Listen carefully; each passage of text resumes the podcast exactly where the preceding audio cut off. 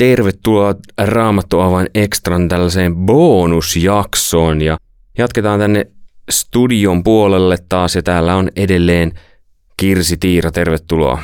Kiitos. Kirsi on nyt melkein jäänyt sitten tänne studion puolelle. Kirsi, sä käyt aluekoordinaattorina tällaisia keskusteluja, joita ei julkaista ää, julkiseen. Tietenkään ne on kahdenkeskeisiä tai tai kolmenkeskisiä, kuinka monta nyt siihen lähettiyksikköön kulloinkin kuuluu, niin miltä tuntui kysyä kysymyksiä lähetystyöntekijöiltä tietäen, että näistä tulee julkisia näin radion ja podcastiin? No siis läheteiltähän on tosi kiva kysyä asioita. Eniten siinä on se, että täytyy vähän etukäteen miettiä, mitä sitten kysyy, koska sitä omaa ääntä on, on erilainen kuunnella sit sieltä. Mutta, mutta sitten taas niitä lähettien vastauksia on tosi kiva kuunnella sieltä radiosta sekä netistä ja vaikka mistä monta kertaa. Heillä on, heillä on niin paljon tietotaitoa. Et toki, toki siihen tuli sitten, sitten, kun haastateltiin myös japanilaisia, niin sitten siinä tulee nämä tulkkausongelmat, että sitten joskus joutuu ottaa uudestaan, koska ää, kun tulkki lähtee tulkkaamaan, huomaakin sitten puolessa välissä sen, että ahaa, toi käänsikin sen kysymyksen tuohon suuntaan, että nyt pitikin kääntää tämä ajatus, kun kielten logiikka toimii niin eri tavalla. Ja lähetystyöntekijöissäkin tapasit tosi monen ikäisiä ja eri vaiheessa olevia, jos ajatellaan, että siellä on rantamäet, jotka ovat vielä kielikurssilla. Joo, kielikoulun ihan loppuvaiheessa. Ja sitten on palmut, jotka palasivat sinne. Ja äh, sitten oli tietysti näiden muita järjestöjen äh, ihmisiä. Ja sitten kohta kuultava Mailis Janatuinen, joka on ollut Kylväjän lähetystyöntekijänä siellä. Kyllä, tämä oli aivan huikea tavata tämmöinen pitkän linjan Japanin lähetystyöntekijä, joka on kehittänyt tämän ilosanomapiirin materiaalin, mikä on niin kuin meidän muussakin lähetystyössä ollut, ollut erinomainen niin kuin raamattupiirin materiaali. Ja, tavata, kuulla niitä hänen kokemuksia ja jutella hänen kanssaan nyt, kun hän on tullut sinne tämmöiselle niin kuin jäähyväismatkalle. Kyllä, ja kuunnellaan siitä pieni pätkä. Mailis Janatuinen on pitkän linjan Japanin lähetti ja hän on nyt täällä uudestaan Japanissa matkalla pienen tauon jälkeen. Kuinka pitkällä matkalla oot, Mailis? Kuukauden matkalla ja ei se tauko ihan pieni ole, että minä kymmenen vuotta sitten jäin eläkkeelle ja sen jälkeen on käynyt tällä yhden kerran yhden pienen matkan. Mutta nyt minä tulin semmoiselle jäähyväismatkalle, että minä käyn läpi kaikki vanhat seurakuntani ja opiskelijatyöt ja kaikki tämmöiset ja ikään kuin sitten otan jäähyväiset tälle, tältä rakkaalta maalta ja kansalta. Kuulostaa erittäin hyvältä. Mainitsit eilen, että olit äh, Hirusenissa jo ensimmäistä kertaa ehkä vuonna 1976 ja nyt ollaan jälleen täällä Japanin kirkon työntekijöiden seminaarissa. Mitä ajattelet, minkälaista tukea Länsi-Japanin evankelis-luterilainen kirkko kaipaa tänä päivänä?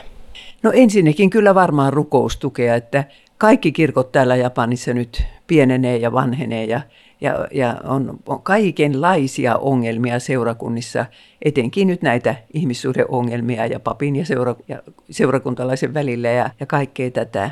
Mutta kyllä minä olen senkin huomannut kyllä tässä nyt, että ei välttämättä niin kirkkaasti evankeliumia julisteta, että saattaa jäädä se julistus vähän lain puolelle. Minä nyt en puhu pelkästään tästä omasta kirkostani, mutta tämä Japanin kenttä on siitä erilainen, että tämän, täällä vaan niin kuin seurakuntatyöhön lähetetään lähettejä ja oikeastaan muilla kentillä, aika monella muulla kentillä lähetetään, lähetetään niin kuin asiantuntijatyöhön.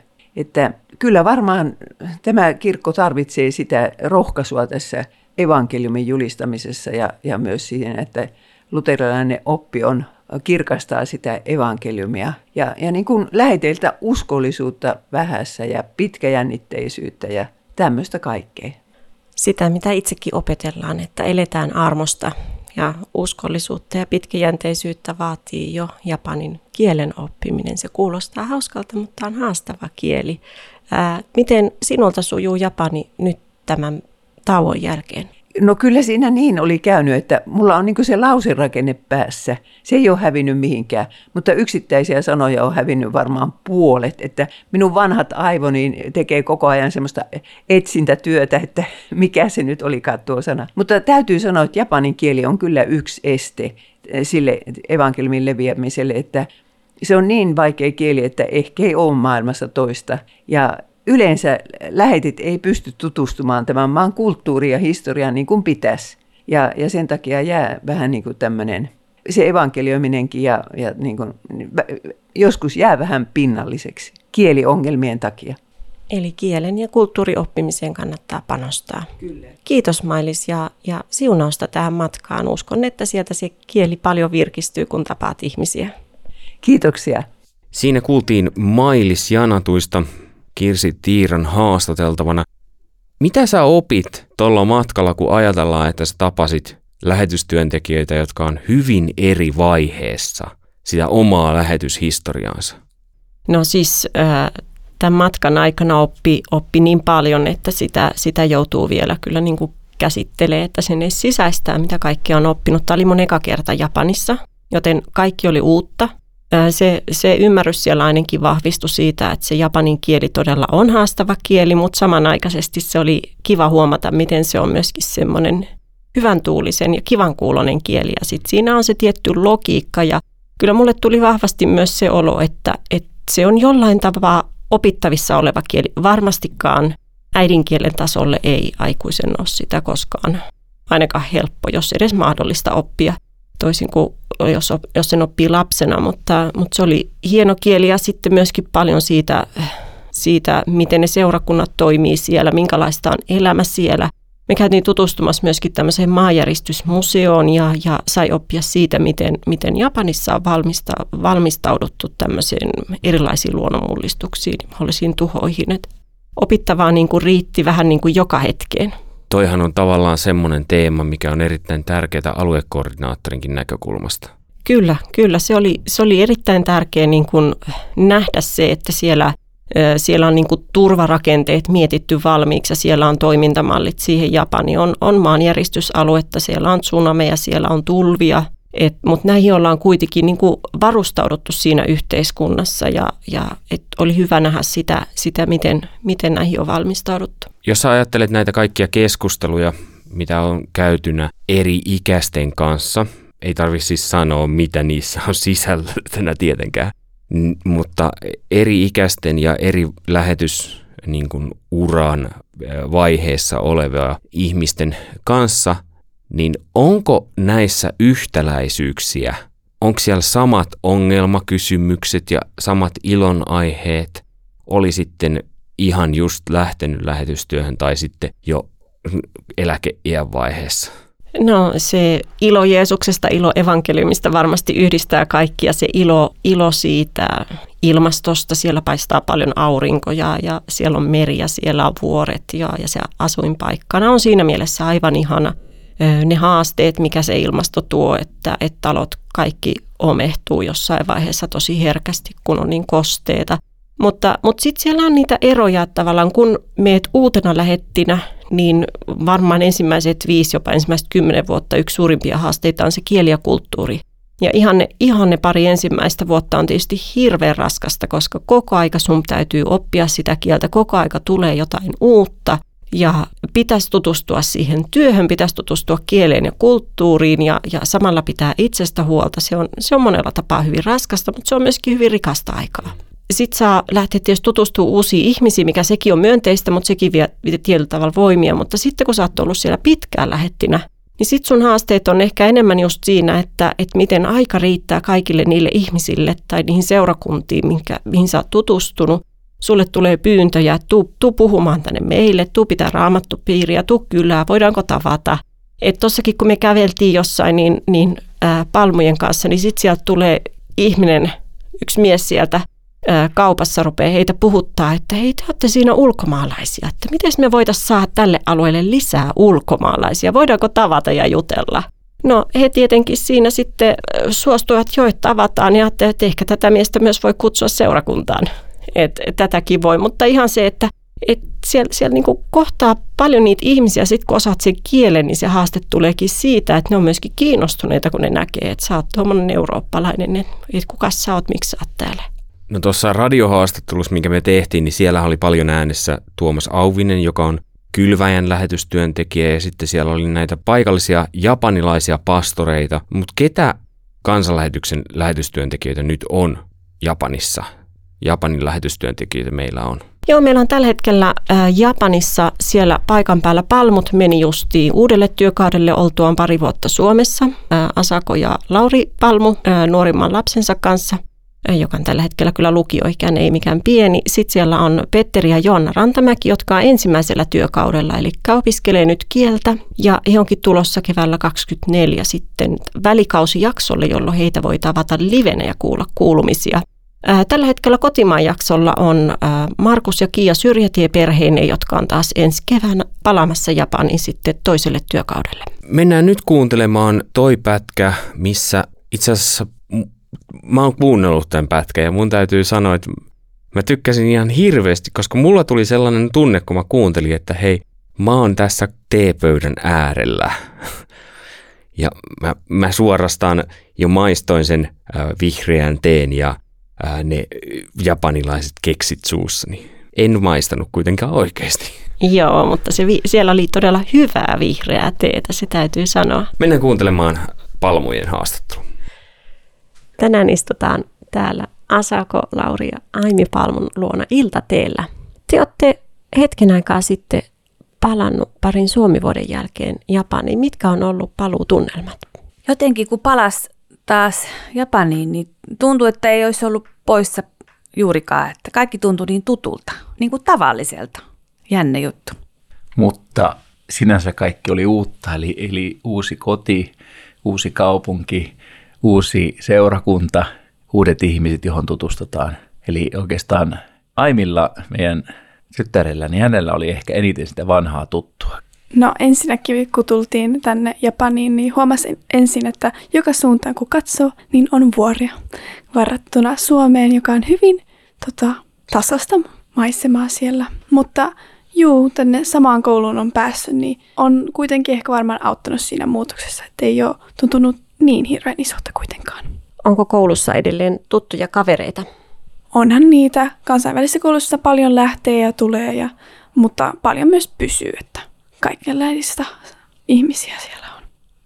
Jotakin tuttua on ollut. Mikä täällä on muuttunut teidän poissaoloaikana?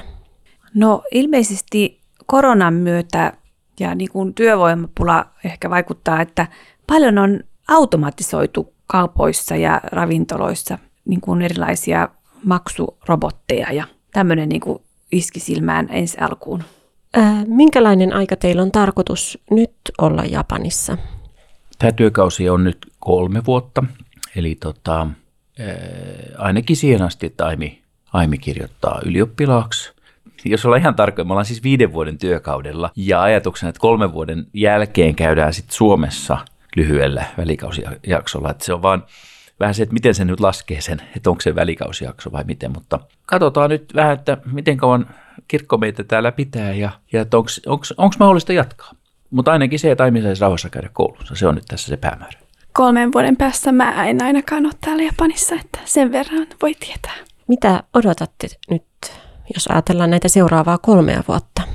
No täällä Japanissa tietysti haluttaisiin kohdata japanilaisia erityisesti heitä, jotka ei vielä Jeesusta tunne, kertoo evankeliumia. Että kyllä se on se meidän tarkoitus, miksi me täällä ollaan. Sitten myöskin se, että on olemassa seurakuntia, siis jo, jo olemassa olevia seurakuntia, jotka tarvitsee apua, paimenta, opettajaa, läsnäolijaa, vierellä kulkijaa. Eli, eli tämmöinen kristittyjen tukeminen, yhdessä kulkeminen ja sitten samanaisesti se, että, että kerrottaisiin uusille ihmisille, jotka ei vielä Kristusta tunne siitä Jumalan rakkaudesta ja ohjattaisiin heitä Jumalan opetuslapseksi tulemiseen. Aimi, mitäs muuta sinä aiot tehdä tässä seuraavan kolmen vuoden aikana Japanissa, kun käydä koulua? Ehitkö tehdä jotain muutakin? Kyllähän mä myös harrastan esimerkiksi pianoa, mutta sitten sen lisäksi vielä mä käyn tämän saarella olevissa nuorten illoissa ja sinne on nyt vielä aika vähän porukkaa, mutta voi katsoa, jos tämän kolmen vuoden aikana vähän ehkä nousisi ja voisi vähän katsoa, että jos pystyy tuoda niitä, mitä Suomessa on noista nuorten iltoista oppinut, niin sinnekin. Mikä teitä on eniten ilahduttanut nyt tässä ensimmäisinä Japanin viikkoina tänä kesänä ja syksynä? No se on kyllä jotenkin ilahduttanut, että on, on moni ihminen jotenkin ollut iloinen siitä, että me ollaan takaisin ja on ollut hirveän kiva tavata niitä vanhoja ystäviä ja tuttuja ja seurakunnan väkeä ja kirkon työntekijöitä ja se kyllä on ollut mukava juttu. No, täällä on ollut hyvää riisiä ja paljon muutakin hyvää ruokaa. Sitten on ollut hauska nähdä taas niitä vanhoja kavereita, mitä ei ollut nyt kahteen vuoteen nähnyt. Ja sitten onhan tota, on myös päässyt meidän mökkiin, mikä meillä on täällä Japanissa, niin se on aina kiva paikka mennä. Se on kiva kuulla, että täällä on hyvää ruokaa ja, ja myöskin oma mökki, missä voi rentoutua. Paljon siunausta teille tälle työkaudelle. Kiitos. Arigato. Tuossa kun mä kuuntelin, niin mulla tuli semmoinen olo, että sä oot ollut ystäviä siellä tapaamassa. Mutta onko niin, että aluekoordinaattori on myös esimiesasemassa vai mikä on niinku teidän suhde näihin lähetystyöntekijöihin? No kyllä, jos katsotaan niin tätä työnantaja-työntekijä-asetelmaa, niin kyllä aluekoordinaattori on, on sitten lähettien esimies siellä lähiesimiehenä, mutta sitten lähetystyö taas on semmoinen maailma, että kyllä, kyllä kaikki lähetit ehkä on jossain määrin ystäviä. Tietysti eri ihmisiä tutustuu eri tavalla, mutta et kyllä siinä, kyllä siinä niin kuin monesti keskustelua käydään ihan niin kuin ystävinä tällä iltateellä. Mutta sitten on, on ne tietyt asiat, kun tietää, että nyt, nyt täytyy keskustella nämä työasiat myöskin, puhua, puhua viralliset asiat, niin ne hoidetaan sitten virallisia teitä pitkin. Hmm. Onko tämmöisellä matkalla niin muuten, niin kuinka paljon siellä on tavallaan, jos ajatellaan prosentteina, niin tällaisia virallisia juttuja, mitkä hoidetaan ja kuinka on paljon sellaisia epävirallisia, johon kuuluu ehkä justiinsa tämmöiset hyvinvointiasiat ja muut vastaavat?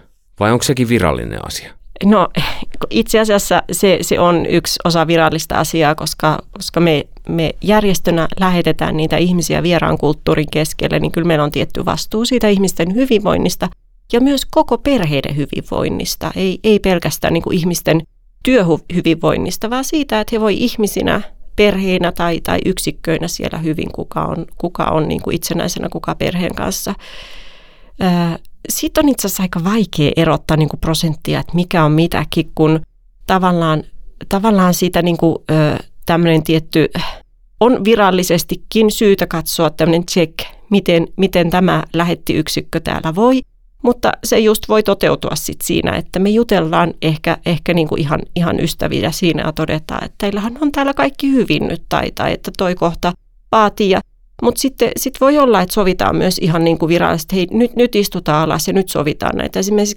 jos on ö, tulossa joku kotimaan jakso, niin voi olla, että siihen liittyviä asioita sovitaan sitten vierailun aikana ja, ja aikana ja laitetaan asioita ylös. Ja, ja voi olla, että on just yhteistyökumppanin kanssa, voi olla joku on, on meilläkin oli sinänsä ihan viralliset tapaamiset kirkkohallituksen kanssa, mutta, mutta aika paljon ne menee sitten sillä limittäin ja lomittain nämä, että et niin kun sitä kuvaa hyvin se, että, että viimeisenä kokonaisena matkapäivänä me, me kiivettiin yhdessä ylös vuorelle Lauri Palmun ja Daniel Nummelan kanssa, mutta samalla me käytiin, käytiin myöskin tavallaan tämmöinen virallinen keskustelu siitä, mikä on ollut matkan anti, mitä tästä on niin kuin jäänyt käteen ja mitä asioita pitää nyt ottaa jatkotyöstettäväksi. Toi keskustelu voisi olla sellainen myös, että olisitte ollut paperi kädessä jossain pöydän äärellä ja kirjannut ne ylös. Kyllä, kyllä. Se, se olisi ollut tärkeää käydä ja tehdä niin, mutta nyt se äh, onnistui, onnistui hyvin tässä, kun vähän puuskutettiin sinne vuorelle kiivetessä. Toi antaa ihan erilaisen näkökulman myöskin siihen, kun on nähnyt kuvan, missä te hymyillen olette jossain kävelemässä siihen, sinne jonnekin vuorelle. Mäkin Facebookissa jonkun tai jossain näin tällaisen kuvan.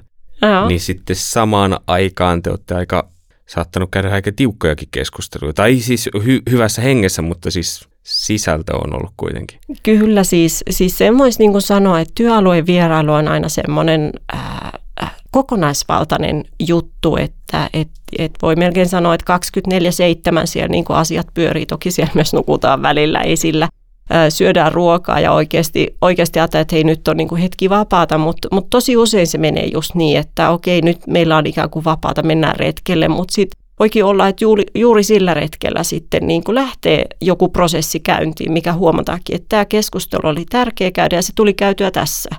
Tai sitten on näin, että on sovittukin, niin kuin tuossakin oltiin sovittu, että, että käydään sitä keskustelua siinä samalla. Miten muuten sä, sä vähän viittasit jo tuossa aikaisemmin, vai oliko se siinä radio-ohjelman puolella taisi olla, ää, omaan kokemukseen aluekoordinaattorin kanssa silloin, kun oot itse ollut työalalla. Niin mitäs nyt kun sä oot itse aluekoordinaattorin, niin ootko sä osannut ottaa huomioon jotain? Tai onko sulla joku checklisti, minkä sä teet omien kokemusten perusteella? No tietenkin sitä voisi kysyä niin kuin läheteiltä, että mitä, miten se on onnistunut ottamaan asioita huomioon, mutta kyllä mä, mä oon niin kuin erittäin vahvasti itse ajatellut, että se ihmisen kohtaaminen on, on aluekoordinaattorin työssä oikeastaan kaikkein tärkeintä. Meidän työpanoksesta suurin osa menee, menee kuitenkin siihen, että lähetti voi hyvin, jotta se voi jatkaa sitä työtä, mutta siihen sitten kuuluu myöskin tietysti se paikallisten yhteistyökumppanien kohtaaminen yhdessä sen lähetin kanssa siellä. Minkälaista se muuten on? Koska nythän jos mä ajattelen sitä, kun sä oot itse ollut työalalla, niin sä oot kuitenkin ymmärtänyt sitä kulttuuria ja sitä kieltä.